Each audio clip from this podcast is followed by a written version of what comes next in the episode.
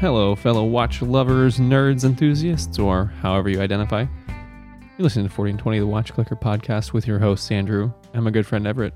Here, we talk about watches, food, drinks, life, and other things we like. Everett, how are you? I'm doing well. Yeah, I'm gonna have some beer, which is nice. That's a good part of the evening. it's a good part of the evening. You're- Sitting down for a beer. yeah, sitting down is kind of your jam these days, though. Sitting down is very much my jam. Yeah, I so I have some news. I broke my running streak. I had a three year running streak For good reason. that's now broken and gone. All that work just down the drain. Yeah, I mean the work isn't gone, but it's a little sad. I uh so yeah, the the the worst news is that I've kind of blown up my knee. Probably the worst injury I've ever had in my life. Yeah, no, that would track. Yeah. So, um I'm not walking really. Although You're hobbling. I'm hobbling, although I shouldn't be. Uh Yeah.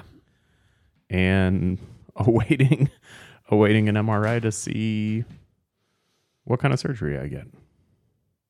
Hooray. Yay! There's some chance I don't have to get surgery, but it seems It's small. it's small. Yeah. Yeah. So Surgical knee intervention, though, is super refined, really common, and really good. yeah, I, I mean, the, depending on which surgery I get, it's either a you know six week to you know six to eight week recovery, or maybe a four to six month recovery. So that's still we don't know about that. Uh, That's a bit of a bummer. Yeah. but when I saw you on Thursday, mm-hmm. You couldn't even move. Yeah, no, it, it's definitely gotten better, and you gave me some good peace of mind too. You were like, "This, this is the trauma, and this will get better." Yeah. So yeah, uh, that's. I mean, it makes like getting up and getting another cup of coffee a little bit more manageable, but much beyond that, I'm still pretty useless. That's not much different than before, though. it stinks, right? It's a major lifestyle change, right? It's like July and I can't golf and I can't run and all these things are like my whole life are are not there right now. So that's it takes some adjustment. But with that said, pain is manageable. You're gonna have to learn to gear fish again. Yep, perhaps, perhaps. Uh, yeah, pain is manageable, and I'm you know drinking beer and eating cookies and taking you know THC gummies a lot. So it's like, You're living most people's dream. Wait, you mean I don't have to do that? Sweet.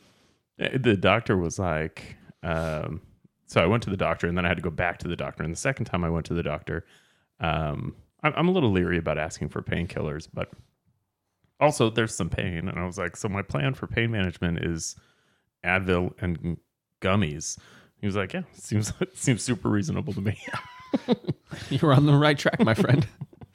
so but yeah how are you andrew I'm good. I smell a little bit combustion engine-y.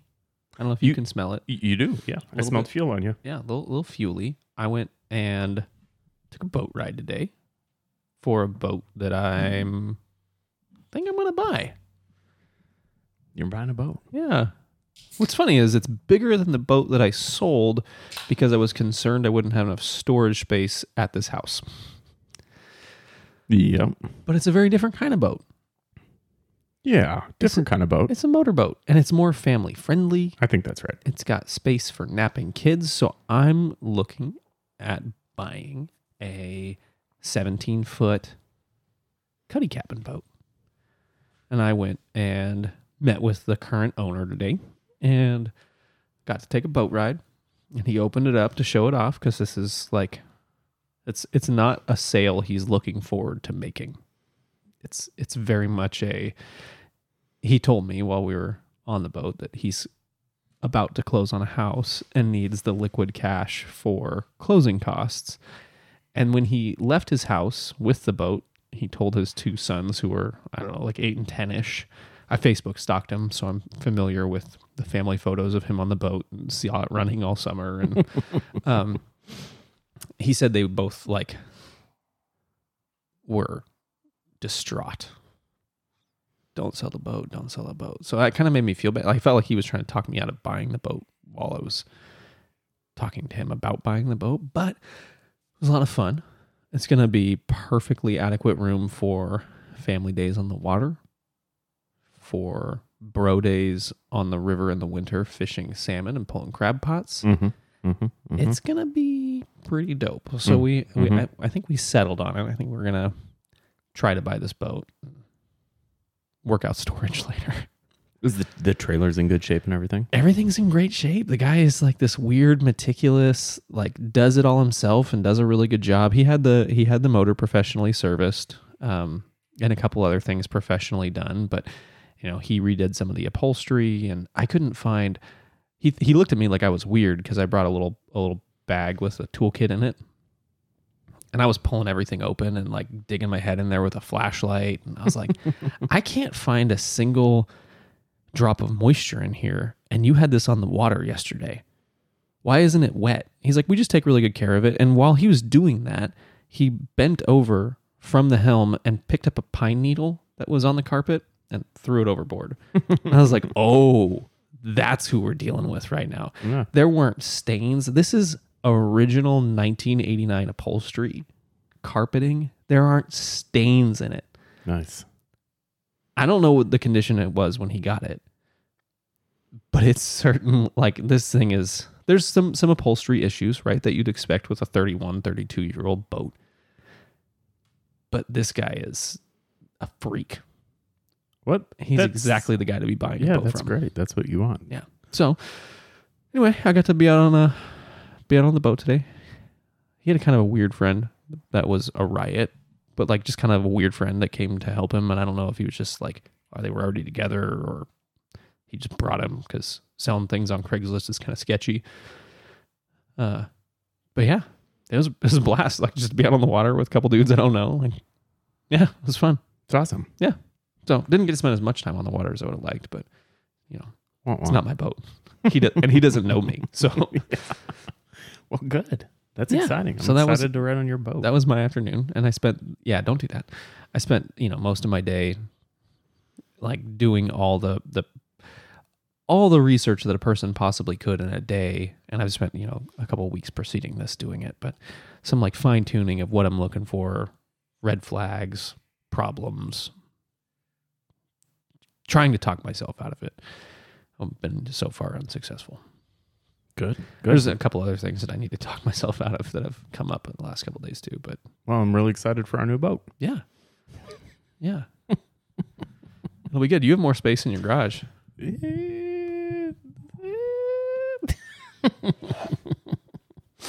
well, hey, you know, uh, uh, I think we should get into it because we are talking about watches and we got a lot to talk about today. We've got a big one. We we've got a big one. We're talking 50 to 60 millimeter pilot watches today. I want a big one. Huge. Everything you got. So it's a wonderful life. That's it. I know. Okay.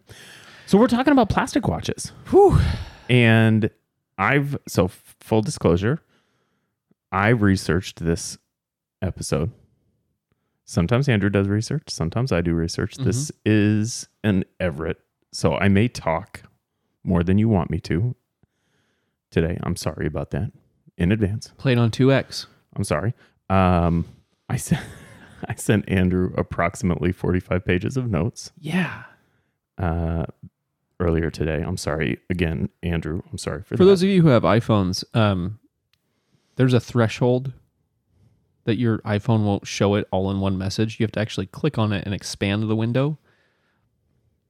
And even that was like scrolling through a day or so of text messages with someone you text a lot with. You have those people that you text all day. That was that was Yeah. what this this note page was. And I was like, okay, this tracks. He's laid up. He's he's stuck stationary and this is a healthy outlet. So I approve. So we're talking about plastic watches today, Yes. which is a which is this is a topic that I I had sort of proposed. I pitched to Andrew like three weeks ago, and Andrew was kind of like, Because people make fun of me for liking plastic digitals. Right. Andrew was kind of like, "Mm, I don't see it. Uh, I mean, maybe there's an episode there. Well, we'll see. So I just basically killed him with knowledge. Made I put so much knowledge together. he proved it. that he had to say yes. Yeah. At that Also, I was otherwise engaged. So so so there's a lot. You know, plastics are unavoidable today. Everything has plastics. Uh, o- Omega movements have plastics. Uh, you, Uh, you know, yeah, everything does. Yeah. everything has plastics. By and large, right? It, but People also make plastic, like aftermarket bezel covers out of plastic to protect your Rolex bezels. That's right. yeah. But there was a time not really all that long ago where a plastics kind of were in, in development, right? And we didn't have uh, the amount of plastics we have today. Uh, but also where they just hadn't made their way into general use. So it wasn't an obvious thing that people thought about when in products. And so watches, watches in particular, really didn't have plastics incorporated into them until fairly recently. Not in the life cycle of a watch, Yeah. but in recent history, in in memory, like memorable history. Yeah, that that's right. So so I think I think that I have tracked plastic watches down to approximately 1964. Uh, and, and, and please recognize I'm not an expert on this topic. We're never an expert on the topics we talk about. So No. there is an extremely high possibility in an episode like today's where there are things we don't know about, where we're going to make statements that are false and we don't know it. Please feel free to to correct us on this stuff. We're also going to slip in some known lies that you can feel free to correct us on also. yeah, well, we're going to talk about one known, at least one known lie. Yeah. Um, if we make a misstatement or whatever, feel free to correct us.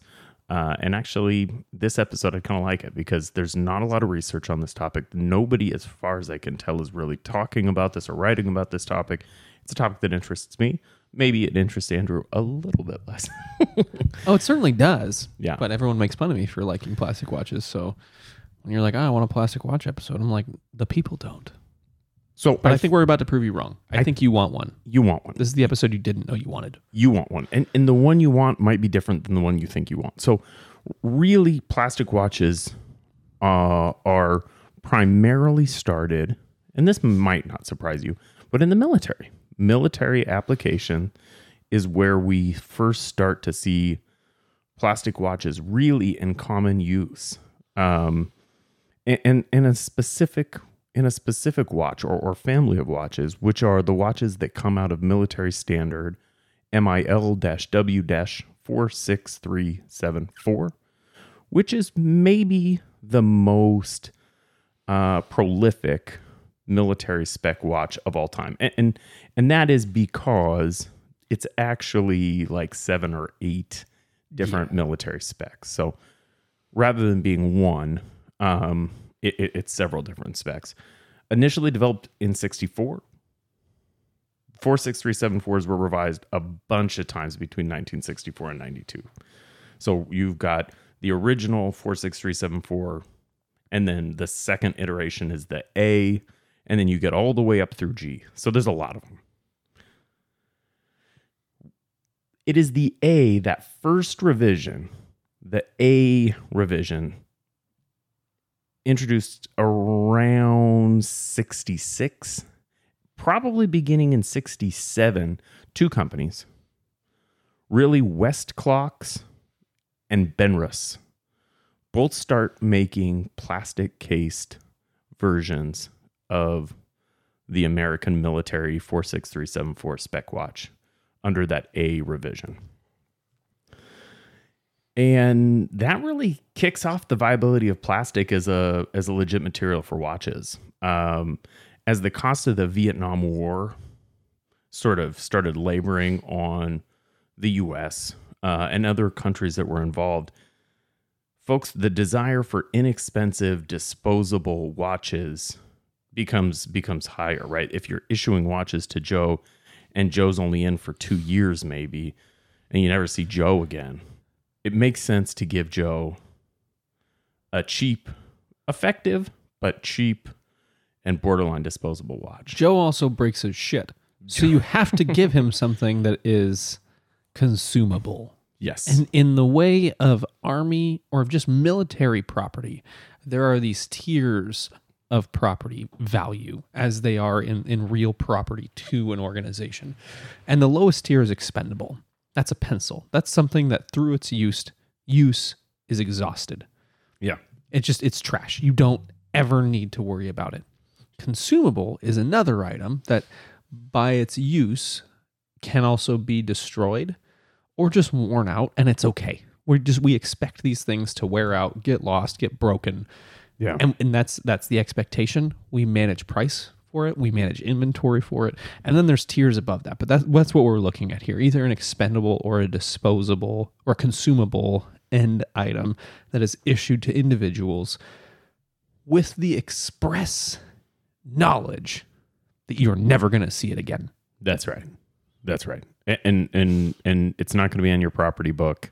Yeah. It gets written off when when that soldier's out. So um and so and so that's and that's where we start seeing plastic watches. Really, it's pretty quick. They're still making watches out of chrome, you know, uh, chrome plated materials.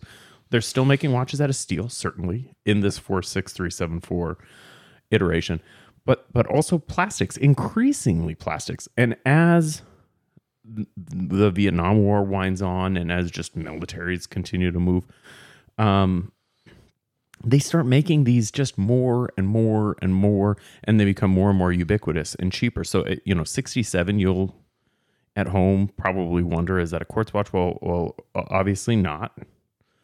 Uh, we, we these are all 17 jewel, by and large, 17 jewel mechanical hand crankers for for quite a while, um, at least until the mid 80s. Um, speaking of our our watch myth, it, it's in this line of watches that a very very famous watch is introduced by Timex. So those of you who have been in watches for a while have probably seen or heard at least of the J Crew Timex collaboration. And the J Crew Timex collaboration is as the the self-proclaimed legend has it, a reissue of a 1940s Timex watch. This was in the J Crew marketing material. This was just the legend. Well, turns out that's actually almost certainly utter horseshit. The truth is, the J Crew Timex 46374 military watch is based on a 1982 Timex. And you cannot find these watches, these 1982 Timexes, because probably, Andrew, they were never made, at least for production.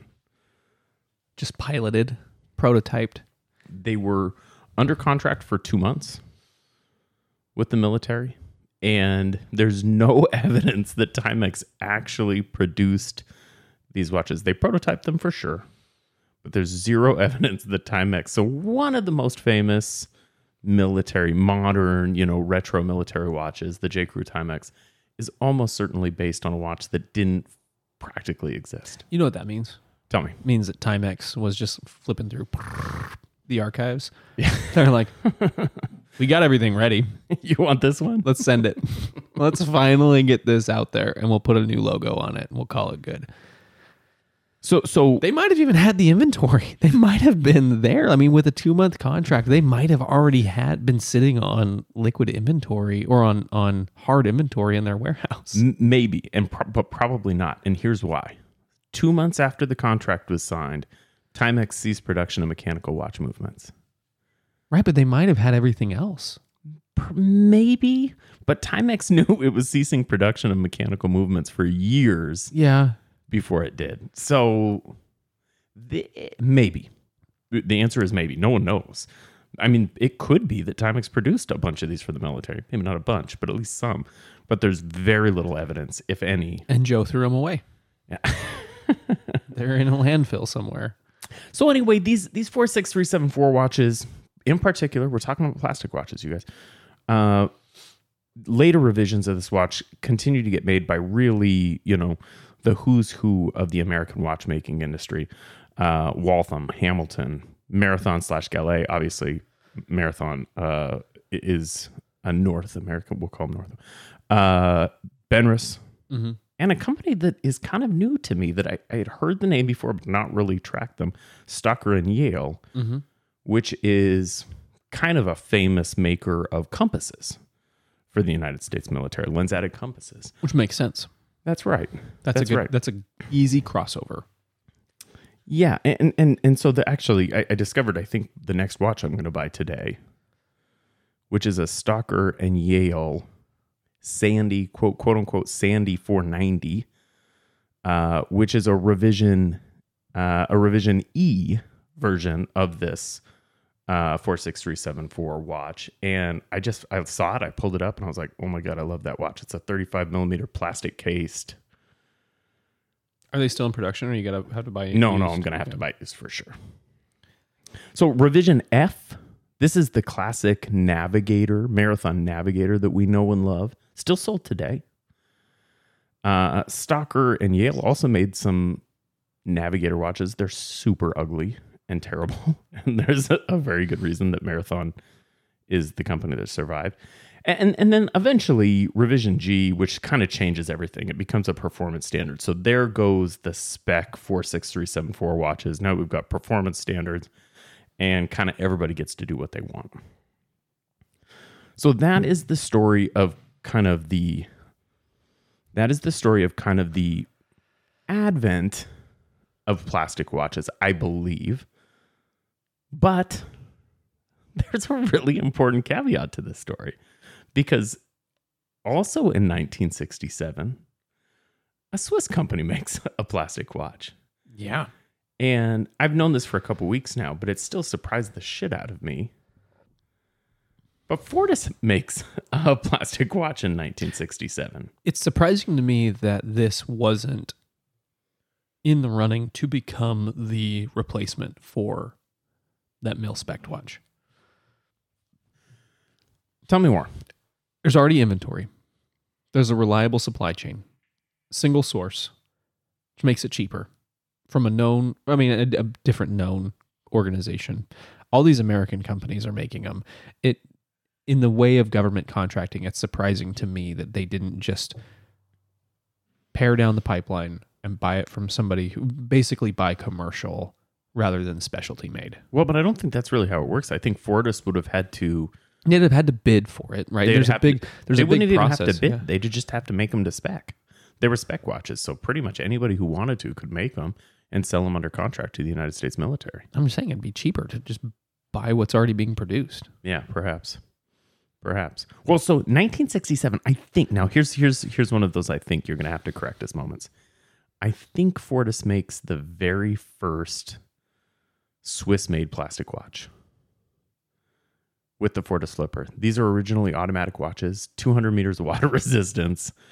Uh 1967, right? They came in olive orange, purple, blue and navy. Uh it's nuts you really can't find the the plastic automatic flippers. Um, and and of course, in 1976, they start using quartz movements, and they don't really get popular until the 1980s after Swatch and you know G Shock and a bunch of other companies start doing similar things. At the proliferation of that style of watch. This is ahead That's of right. its time. way, way, way ahead of his time. And Andrew says this because he's holding uh probably a late 70s quartz Fortis flipper in his hand right now as we speak. And it feels good. There's So- not there's not pitting in the plastic like you'd expect. Yeah. It doesn't feel new by any means. But there's no pitting, there's no real noticeable like it, Well, there's there's some things that make it look new, right? Or that make it look used. But at a distance glance, This is what I would expect this looked like coming out of the box. Well, and so we need to be a little clear here because I purchased this thing off of eBay and it looked whole when I purchased it. It's not. It was not whole when it got to me. The strap kind of crumbled in the box. Just turned to dust. Uh, and so, uh, you know, cautionary tale plastic is. It will break down over time, and the plastic on this did break down. With that said, the case is still good. The clasp is still good. It's actually like a, a, a housing that goes around a movement module, um, and so it, it it is serviceable imminently. But once the plastic goes, the plastic goes, and you know I'll have to like replace it. But all that said, it, it's pretty neat. I'm pretty stoked. The size is good. The style is great. Um, It's very uh, for those of you unfamiliar with it. You all know what the Q Timex looks like. Imagine that in plastic and a little bit thinner. yeah, from several several years before Yeah. the Q Timex. Uh, here, I'll pop the mo- the module out. You can see it. Oh, it is. It's like a. It's like a. uh, it's like a G Shock. Uh, a little bit, but with no screws. Yeah, Yeah. it's just friction fit. And it's got like a little quartz movement module. It looks like a little quartz Heuer stopwatch or something. This is this is basically a pocket watch conversion kit. Yeah, that's right. That's right. So Yeah. it, it's pretty cool. Uh, I dig it, and and I like it, and I'm going to figure out a way to make it awesome. Oh, also the movement's broken. Uh, but you know, so I bought a watch with The the plastic is in better case than the metal, or in better shape than the metal. it. It is, yeah. There's like there's I mean, some- except for the strap that crumbled, but but there's some corrosion on the back of the. This isn't a case anymore. It's on the case back though. There's some corrosion. There's a little bit of corrosion and wear on the on the crown. but that can all be cleaned. Oh, it can all be cleaned. but the I'm just I'm really impressed at the at how, How well good the, a shape the the plastic is held up. So, you know, here's the deal. Uh, these early 46374 military watches, and of course the early flippers, uh, were all mechanical auto watches because we're talking the 60s and, and the 70s. Um, and, and thus, these I think were probably seen as kind of a bit of a cheap oddity, right? A novelty. Yeah, perhaps, right? You've got this mechanical machine inside of a plastic housing. Like, does this make sense? So, so of course, really at that point, the quartz movement starts to pick up real steam, and probably by way of affordability, um, watches become, uh, you know, watches become increasingly affordable, and by way of that affordability, uh, more disposable really, really by the early 1980s, plastics are are everywhere in watches. Uh, it- it's not just for military. Plastic watches were just by the 80s w- watches. So, uh, said before, this episode was a tiny bit hard to research because there's just not a ton of clarity to the timing of the advent of plastic watches. Even what we've told you thus far, these two, you know, 1967 advents, is, you know, some of this is just kind of fluffed together information. Um, but what we do know is that once plastic started getting into watches, it it happens really quick, um, without a lot of pomp. Uh, ch- these cheap peripheral developments that that I think probably at the time many people sort of despised, just didn't garner a lot of, t- of, of attention, and in the context of historical watch industry, you know, we're just not seeing any any uh, memory or recollection of those events. With with that said, there are some extremely notable entries in the history of plastic watches, entries that did garner attention and, and rightly so. Uh, and and really, besides those two that we've already discussed, the Fortis Flipper and the four six three seven four Revision A watches, the first sort of big famous plastic all plastic cased watch we see is in 1981 with the Freestyle Shark, a watch we've talked about very recently. Yeah. 1981. Like a watch that very few people know about. Yeah, I mean, relatively, yeah. Um, relatively, I mean, it's it's a lifestyle watch. You know, I I, I would imagine people on people in California, people in Hawaii, people in New Zealand and Australia, and these really surf heavy culture watches are familiar with this, but it's not watch people watches. It's not watch people by and large familiar with this company that isn't what it once was. It's not it, it's no longer or it has since become again, but isn't the watch enthusiast, serial hobbyist, like hardcore surf company that it was Right. founded as and Right. has returned to. Right. Right. Yeah. Yeah. I mean, you know, it kind of an oddity, right? Just a couple of SoCal servers. Um, so let's let's start making watches that uh, that look the way we want watches to look. That's the American microbrand industry. That's the global microbrand industry. How many how many watch companies have popped up in the last 7 to 10 years, 20 years even that are these hardcore watchmakers first and go in and start making exactly what the market expects. Everyone's coming in, not everyone, there's some exceptions. Most everyone is coming in as a disruptor. Like this is the watch I want to make. This isn't available. People so are coming in sideways. so I'm gonna make it. Yeah, yeah. They're they're they're making you know up the wrong entries into the industry, and that's that's what they did. It's gorgeous. I, I, I think I really like the story of freestyle because i in many respects it's sort of like hashtag first, right? Uh, you, you know, and, and and you wouldn't give them credit for that if you didn't know. I think even people who know aren't gonna be prepared to give credit for that. So then, a couple years later, uh, 1983, in uh, I'm going to say in a probably successful bid to literally save the entire Swiss watchmaking industry, a couple guys at ETA uh, introduced the Swatch watch. because we're still in the throes. We're in we're seeing the swan song of the Swiss watch industry Yeah, in the throes of the quartz crisis right now.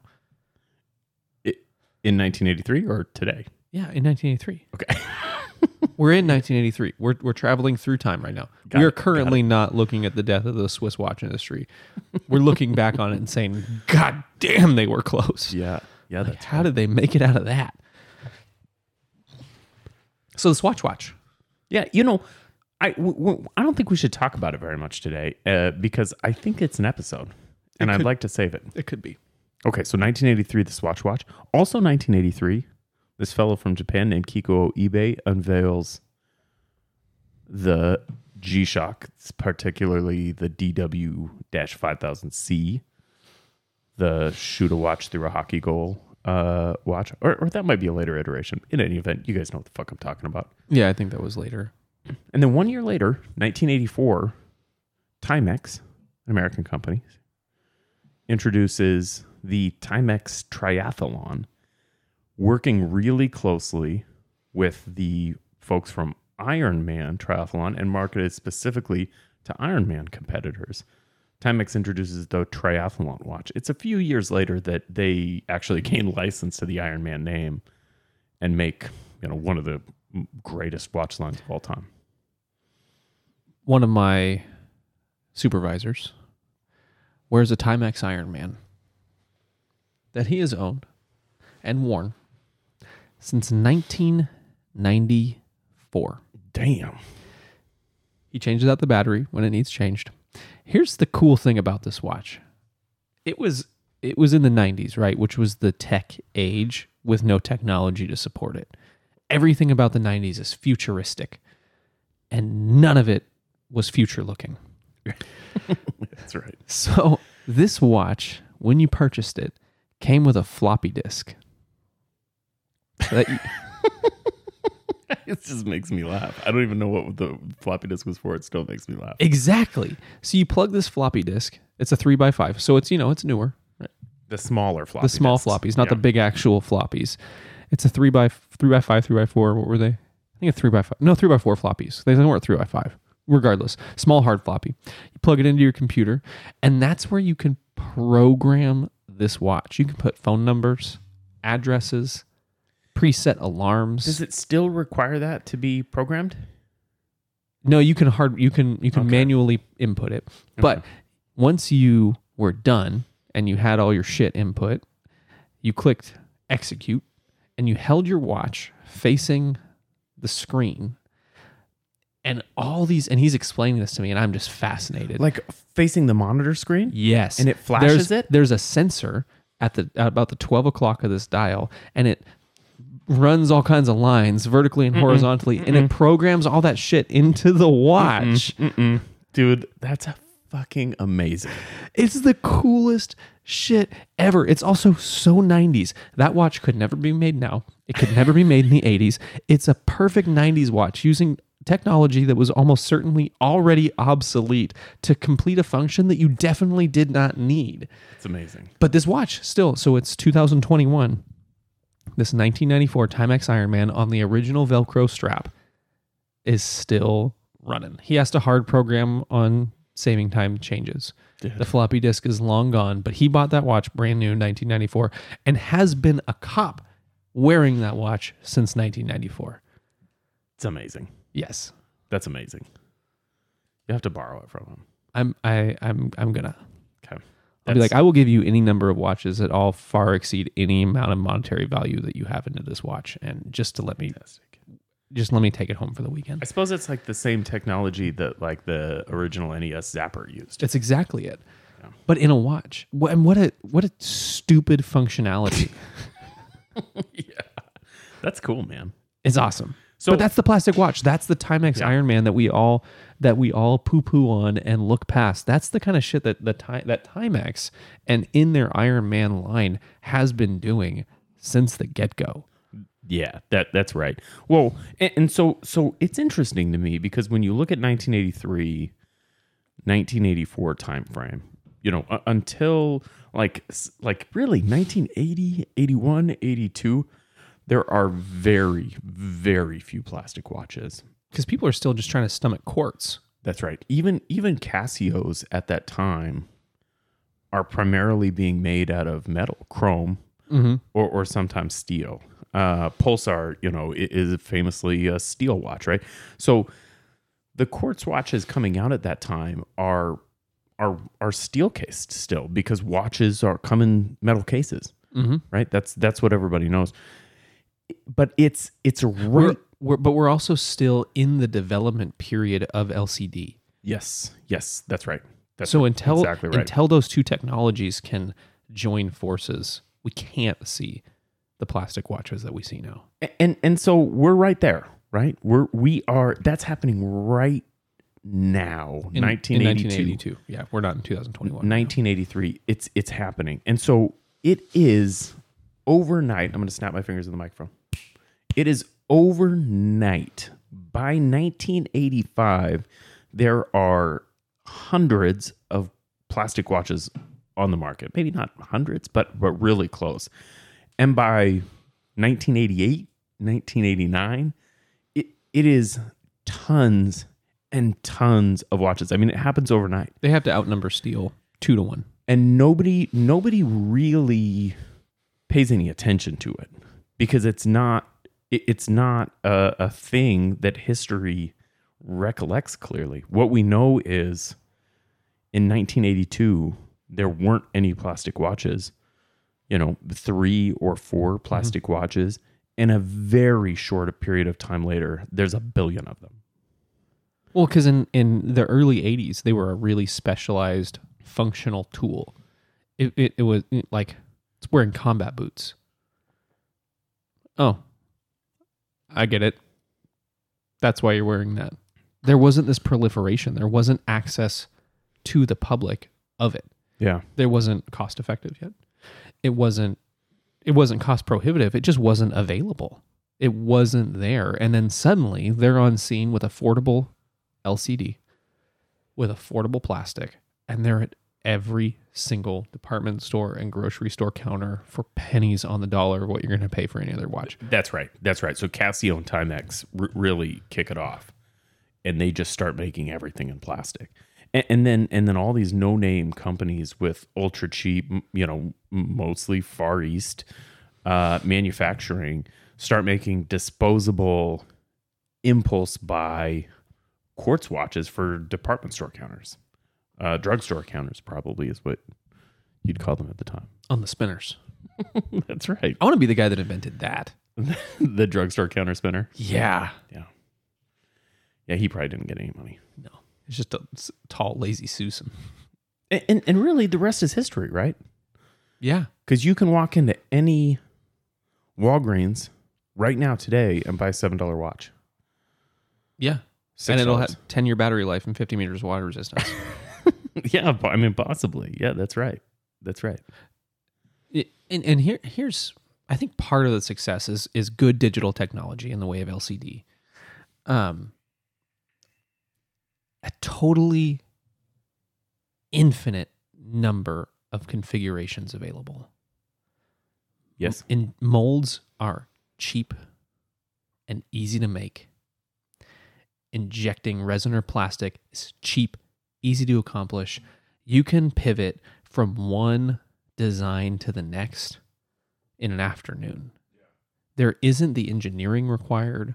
There is, but not to the same degree as a fully metal cased watch. Injection molding, right? Yeah. You can do anything with injection molding. And I, I don't know. I, there's probably no way to find out when injection molding found its way into this. Oh, I'm sure there is. I'm sure someone with a much keener sense of the watch industry. You know, if we got Steve Romer back on here, I bet he could tell us all about. Oh, he this, could probably tell us the day. You know, we should probably should have had him on for this show. Well, maybe we can bring him back for plastics round two. Yeah. Um, Well, and on that note, right? Because because today plastics range from so in this in the late '60s it was like this plastic, and of course there were different kinds of plastic and different manufacturers of plastic, but we didn't have the versi- the diversity of plastics t- that we have today. You know, now Oh, we yeah. have everything from very very pedestrian, inexpensive watches to super super high tech crazy uh composites plastics, that's yeah. that's right and, and you've got there's carbon fiber for fuck's sake. I mean, like, exactly exactly and you've got companies like you know Hoke companies like Richard Mille and MB&F and Hublot using plastics Mm-hmm. plastic case watches and, and of course you know still simpler utility watches like like Timex and Casio and even Garmin right so or so or I mean, take right. your pick. That's right. Uh, but but we do have some, you know, it, it's it's always developing. I think the most recent development is this the the idea of ocean plastics, right? Yeah. Reclaimed plastics from the water where they can make r- rope and twine and and Watch cases. watch cases, yeah. Yeah. And and watch straps. So tons and tons and tons of plastic watches. We talk about plastic watches on this show all the time without really meaning to talk about plastic watches. and y'all talk shit. and y'all talk shit. But we we've got some we've got some picks for today. We do. We've got some picks for today, and I think we can go through this kind of quickly because, um, you know, we, we've talked about these, or, or you know, we you can talk about these. But I thought there was some cool watches that that we found in researching for the show. We'll just blast through them real quick. Um, and in no particular order. In no particular order, but I, I think the first one I want to talk about, and this is maybe my favorite watch we're going to talk about today. A watch I will own at some point. I'm surprised I don't own it yet. But the Tag Heuer Formula One. I know why you don't own it yet. It's because it's hard to find the right one. That is right. That's exactly That's why you don't own it because we've we've talked about this watch for years. This is in like i- in my mind for you a Grail watch. Like if I was gonna buy Yeah. you a watch to get you to leave me the fuck alone, I would buy you a Formula One, and I'd just be like, great, we can be done. So that's so I know if I ever like if you ever give me a gift of Formula One, you're quitting the show. It's because I'm too rich to to do it. Well, they're not terribly expensive, is the crazy thing, right? No, but I'm still not gonna buy that for you. I love you a lot, man, but I don't love you that much. so you know these are uh you know s sold starting in 1986 a- and really sold in their plastic quote unquote fiberglass iteration until 1994 they're made in three hand configurations also chronograph i think the chronographs are all steel cased though with a plastic bezel I would think so, just because of the technology in there. Uh, and and they're cool. I mean, I think it's one of the coolest plastic watches ever made. Great company. I mean, I think it's a great company. I don't get why people don't like it. Yeah, they make some weird watches. They, So does they just- Richard Mille. well, but nobody likes Richard Mille either. But but they spend millions of dollars on it. I mean, that's the thing. Like I think we poo poo the shitty things that companies do. If it's a company that we would like to poo poo, Yeah. but we we bypass the shitty things that companies we like to. Right. like yeah, whatever. That's a miss. You can't win them all. you know, I think Tag Heuer gets shit because they make a lot of sort of uh, pretty expensive quartz watches, and I mean, some of their designs are And they have a lot of brand ambassador Mm. things. I I I kind of get it, but at the same time, I don't think that can discount the cool shit that they're doing. and they went kind of whole hog on their logo in the 80s and 90s and I mean there's some tacky stuff anyway Yeah, but I just don't think we can discount all the good things they're doing. I, I agree I love Tag Heuer as a brand and I love the plastic case Heuer Formula Ones so next thing we talked to next watch we've already talked about it today the Fortis Flipper It's super cool. yeah Just don't expect to get it in one piece. right a cautionary tale from yours truly it may be broken really really really broken You got a cool case cover though. yeah I wonder if you could maybe find a case to fit in there. There's some things you could do. Well, I, I'm there's some stuff. So I can replace the movement. I can. It's mm-hmm. a Harley Ronda 375, which is there's a billion of those ca- uh, movements made. I've got a plan with the strap. It, it comes with a clasp. So it was a plastic band that has a clasp, like a, a flip lock. Plastic or steel. It's it's plastic with steel parts. Weird. Yeah, I'll show it to you. It, it and I'm going to use it. So I've got a plan. I'm going to try to use it. I've got a plan. We'll see what happens. That's so some ollie strap shit right there. Just buy a bunch of ollie straps and find the one that fits. I won't. Yeah, I, I, I, I, I didn't go with Ali. I went with another company, but I've got some stuff on the way. I'm gonna make something work. America. Uh, next watch. The Swatch watch. The System 51. Y- yeah, and we went with the System 51 and not just a standard yeah. quartz Swatch watch because it the System 51 is really a very cool watch. Yeah. It's it, a lot of firsts in the watch world, as we've come to discuss, are really just who put their marketing out claiming that they were first, even if they weren't. So this the, the System 51 is accepted, truth or not, to be the first fully automated assembly. On the movement, yeah. Yeah. I- And I think it's probably I can't- accurate. No one can say they're lying because who else had the ass at the time to do it? But I'm just saying the Explorer probably wasn't the first watch to summit Everest. So there's some there's some things there, right? There's some there's some some tinfoil hat shit. Um it's it's also like 90 hour power reserve. No, it's a dope movement. Like I mean uh, Everything's automated around a single screw. yeah. People are all jacked about 80 hour power reserves and and here we're looking at 90. and these were at least initially i don't know if still today fully i mean like actually fully swiss made mm-hmm Bummer though. talk to me hermetically sealed. well it, it, it's it's a bummer and it's a plus It until it's not. they're made to be completely dust and environmentally sealed But right until it's not. so that's the deal Right. Yeah. it's broken it's broken this watch is going to last you until it stops working And then it's done. and then it's done Yeah. that's right That's, that's, a bummer.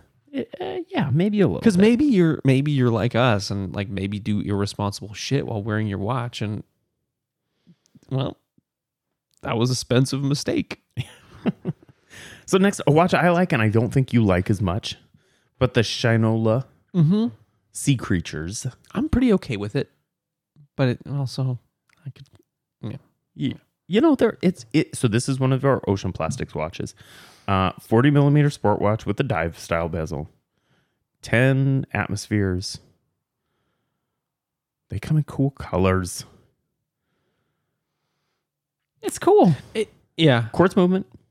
Which tracks? It's a it's a quote unquote in house quartz movement. It's Ronda seven fifteen. Right. uh, the, what, what I what I dig about these is that they take the, they were deliberate about strap matching. Y- yeah. Their all their colorways come with complementary straps that are also recycled plastics. And Yeah. I'm not not had a recycled plastics strap, but I, I have to imagine it's going to be just as comfortable as any nylon or tubular nylon that's out there. That's my guess as well. Yep. So I and, and they're affordable. I think these are super fun watches. Yeah, I mean they're they're four hundred fifty bucks. The coolest watch on our list, without a shadow of a doubt. Yes. Our friends, Andrew Prez and Rick Cosgrove, made the Solabs Layers watches. These are dope. Or the Layer. Yeah, Solabs Layer. They're sick. They're sick. They're so great. We've talked about them a ton. yeah. 38 millimeters, How do we not own any? Miyota quartz, these die cut layered dials. Uh, I put in our show notes all caps design. You did. R- Rick is uh Rick Cosgrove is a design guru. If you haven't listened to our episode with Rick and Andrew talking about Rick's design background and everything that went in, that's probably the most laughing we've ever done while recording. It's also the only episode that we've done that I fully regret not having video because to see Rick's space, his office behind him, yeah. you see it. It it's the it's the most personification of a person I've ever seen in a physical space. Yeah, that's right. It, it was fascinating. And he's like, we're like, oh yeah, take a look at this. And he runs and grabs something. I'm like, where the fuck did that come from? And I'm like, yeah, check this out. This is fucking awesome. I'm like, Cut- the chair. yeah, yeah, yeah. Just a, cool dudes doing cool shit. Check them out. And this is this is my personal favorite on the list. The marathon whole lineup, really. But we've chosen the Navigator today. Yeah. This is a 46374 revision Yes, F revision F watch. yes. Still in production. Mhm. Still carries with it a national stock number. Still can be ordered through the military supply system if you can find a way. I spent some time trying to find a way, couldn't make it happen, but it's still possible. uh, high torque ETA quartz. It's got tritium tubes. Some people don't like tritium. I think it's cool, but but I mean, there's some downsides to tritium tubes. Yeah, But I think they're I think they're fucking awesome. a full dial replacement when they die. Yeah. Or or you just rock without without. or without lume. But that's that's that's tritium, right? It's got a half life and it's going to last you 15 20 years. ish. Yeah. And that's that's just the reality. But if you're getting 15 20 years out of an all plastic quartz watch, you should feel pretty good about yourself. I feel I feel good about myself. It comes with or without date in all manner of colors on a nylon pass through. Not all manners of color. It comes in three colors. It Yeah, comes in a coyote tan. All the important colors: coyote tan, OD, and black. what the fuck else do you need? yeah, it's really cool. I do they make a blue a blue one? I mean, have they ever made a blue one? I think I'd really hmm. like a navy navigator. I bet there's out there's ones out there. And, and you know, there's a there's a bunch of others. We're, we're not going to get to them. Triwa make Triva Triva Triwa uh, makes an, Triva. makes an ocean plastic watch. There's a company out of Austra- Australia called The Horse making an ocean plastics watch. Uh, Tom fucking Ford makes an ocean plastics watch. Um, basically every Casio made since 1990. Luminox is another great company that's making plastic case watch, et cetera, et cetera. So th- there, there are plastic watches. Th- those are just our favorites that we've talked about today Yeah. don't buy the Tom Ford one. Or do actually. If you if you own the Tom Ford Ocean Plastics, will you please send it to us so we can take some pictures and review it? Yeah.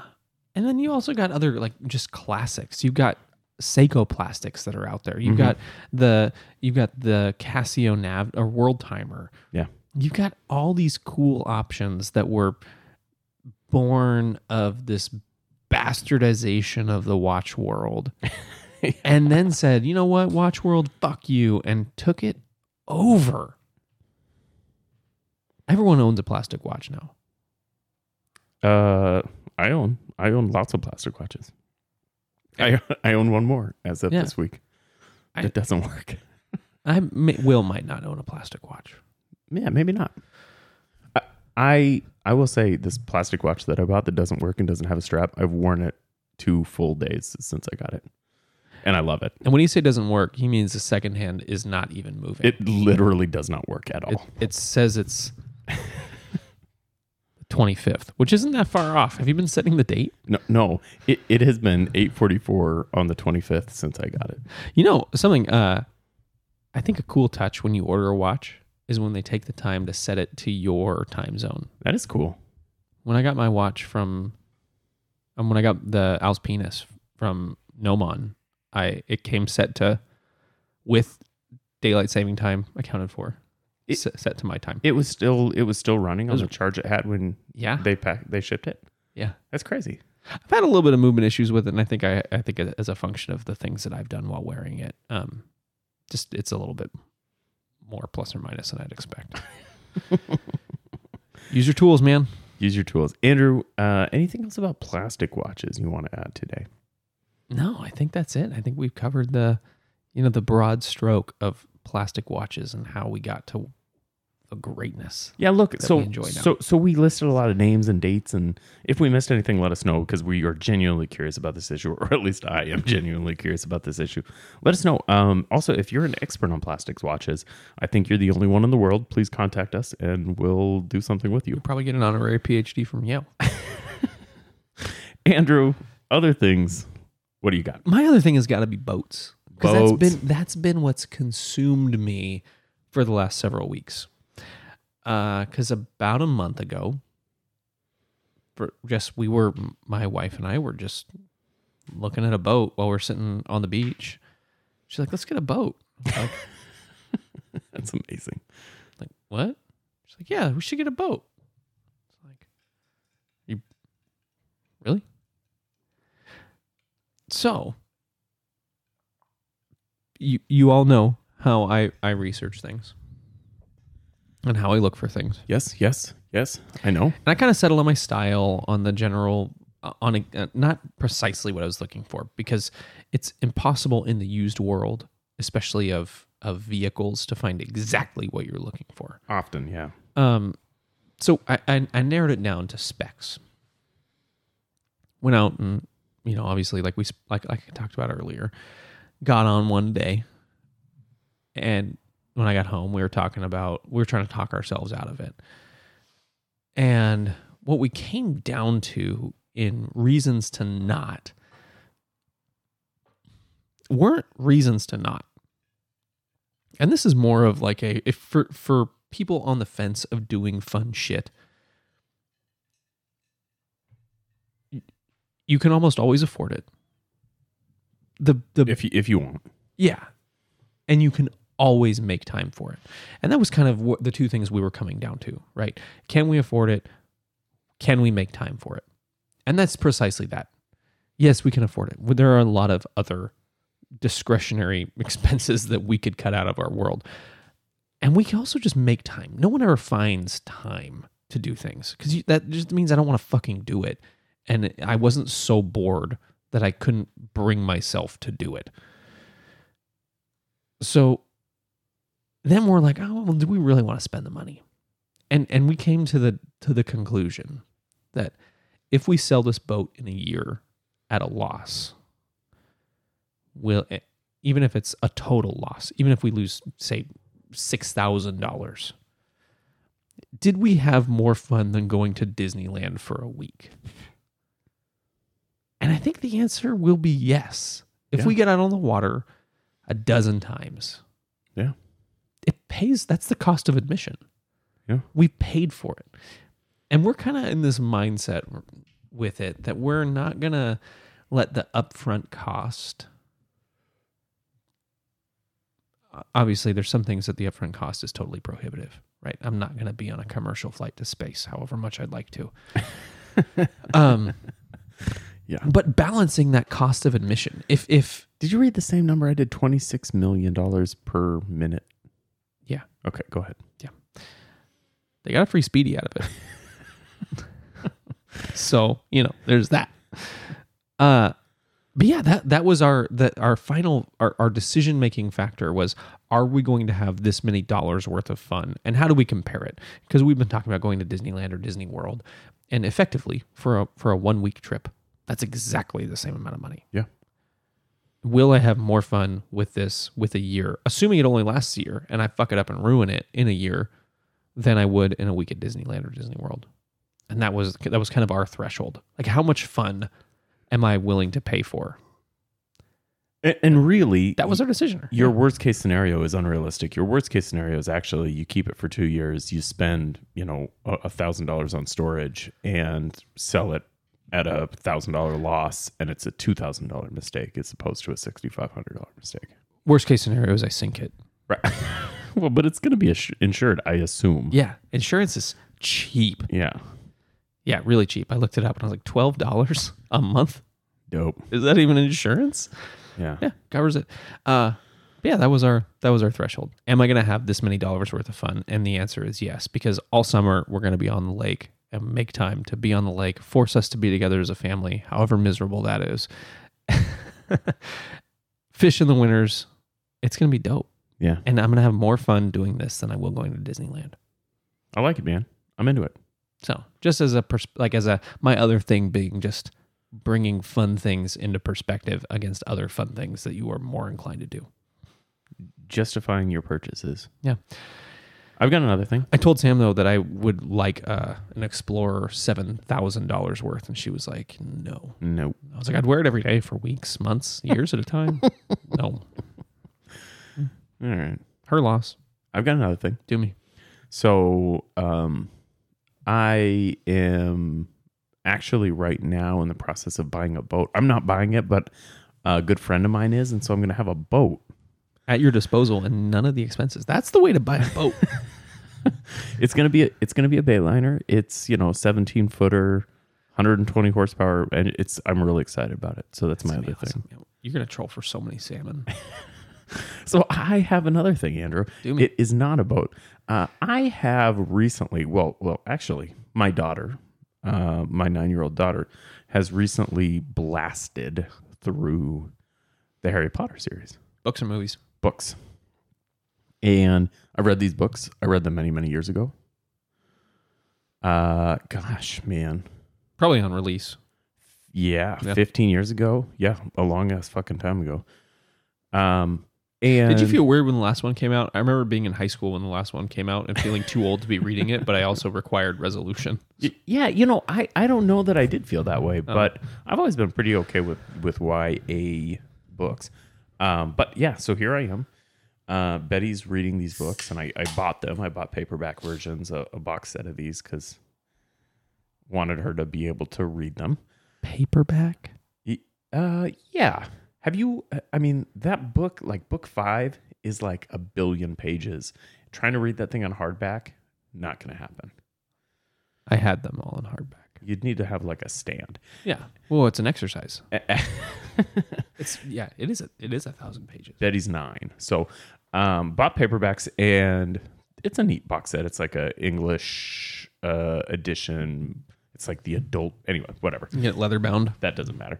But uh bought these and so I was like, well shit, I'll just read them behind her. And so that's what I've been doing as she finishes the book I started. I thought you meant like over her shoulder. And I was No. like, That's a weird thing to do. Al." No, no. Uh, and I'm just loving the shit out of it, man. So, so good. yes. so fun. Um, like I said, I, I read them before and I ate them up the first time, so I knew they were good. But here I am, you know, 15 years later, maybe reading them again and just enjoying the heck out of them. Um, you, you know, I think something I probably realized at the time, but didn't really put uh, uh, words to was the phenomenon of the injustice, right? The injustice in these books is very discreet. I would say, sort of in the style of Roald Dahl, where Yeah. all of the grown-ups are unreasonable um, don't listen to the kids the kids are clearly smart and the grown-ups are not willing to tell them anything not willing to let them in on anything um, completely unfair at every turn Um, you know, and also good and bad, right? The good people are just very, very good, and the bad people are just clearly discreetly bad. Until they're not.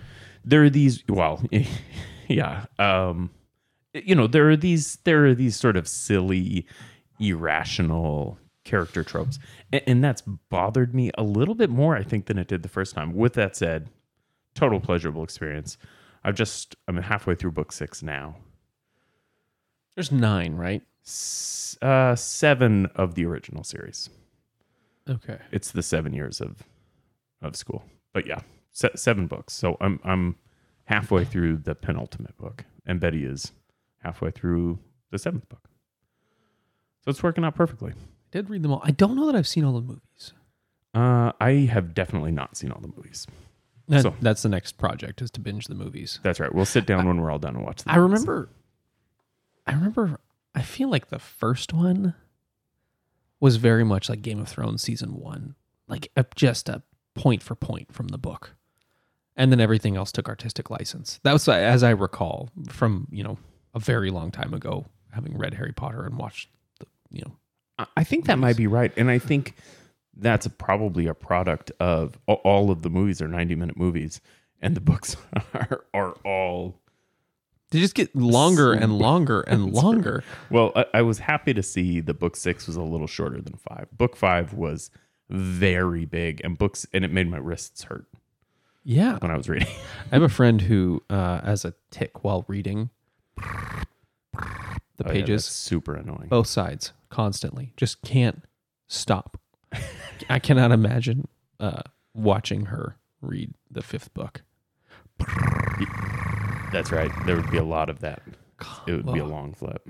Yeah, that would be miserable. Andrew, anything else you want to add? I'm out of things, man. You you're you're all out of things. All out. Well, I'm out of things too. So thank you for joining us for this episode of 40 and 20, the Watch Clicker podcast. Check us out on Instagram at 40 and 20 or at the Watch Clicker. We post pictures there sometimes. You can check out the website, watchclicker.com. We post reviews and articles and other cool things there. It's a good place to be. You should go. If you want to support 40 and 20 or the Watch Clicker, you can do so at patreon.com slash 40 and 20. That is patreon.com. I think I said that a little a little mushy. Yeah. Patreon.com slash 40 and 20. Look, guys, that's where we get all the support for the show, hosting, hardware, etc., as well as Andrew's ever-growing t-shirt collection. All vintage. And don't forget to tune back in next Thursday for another hour of watches, food, drinks, life, and other things we like. Bye bye.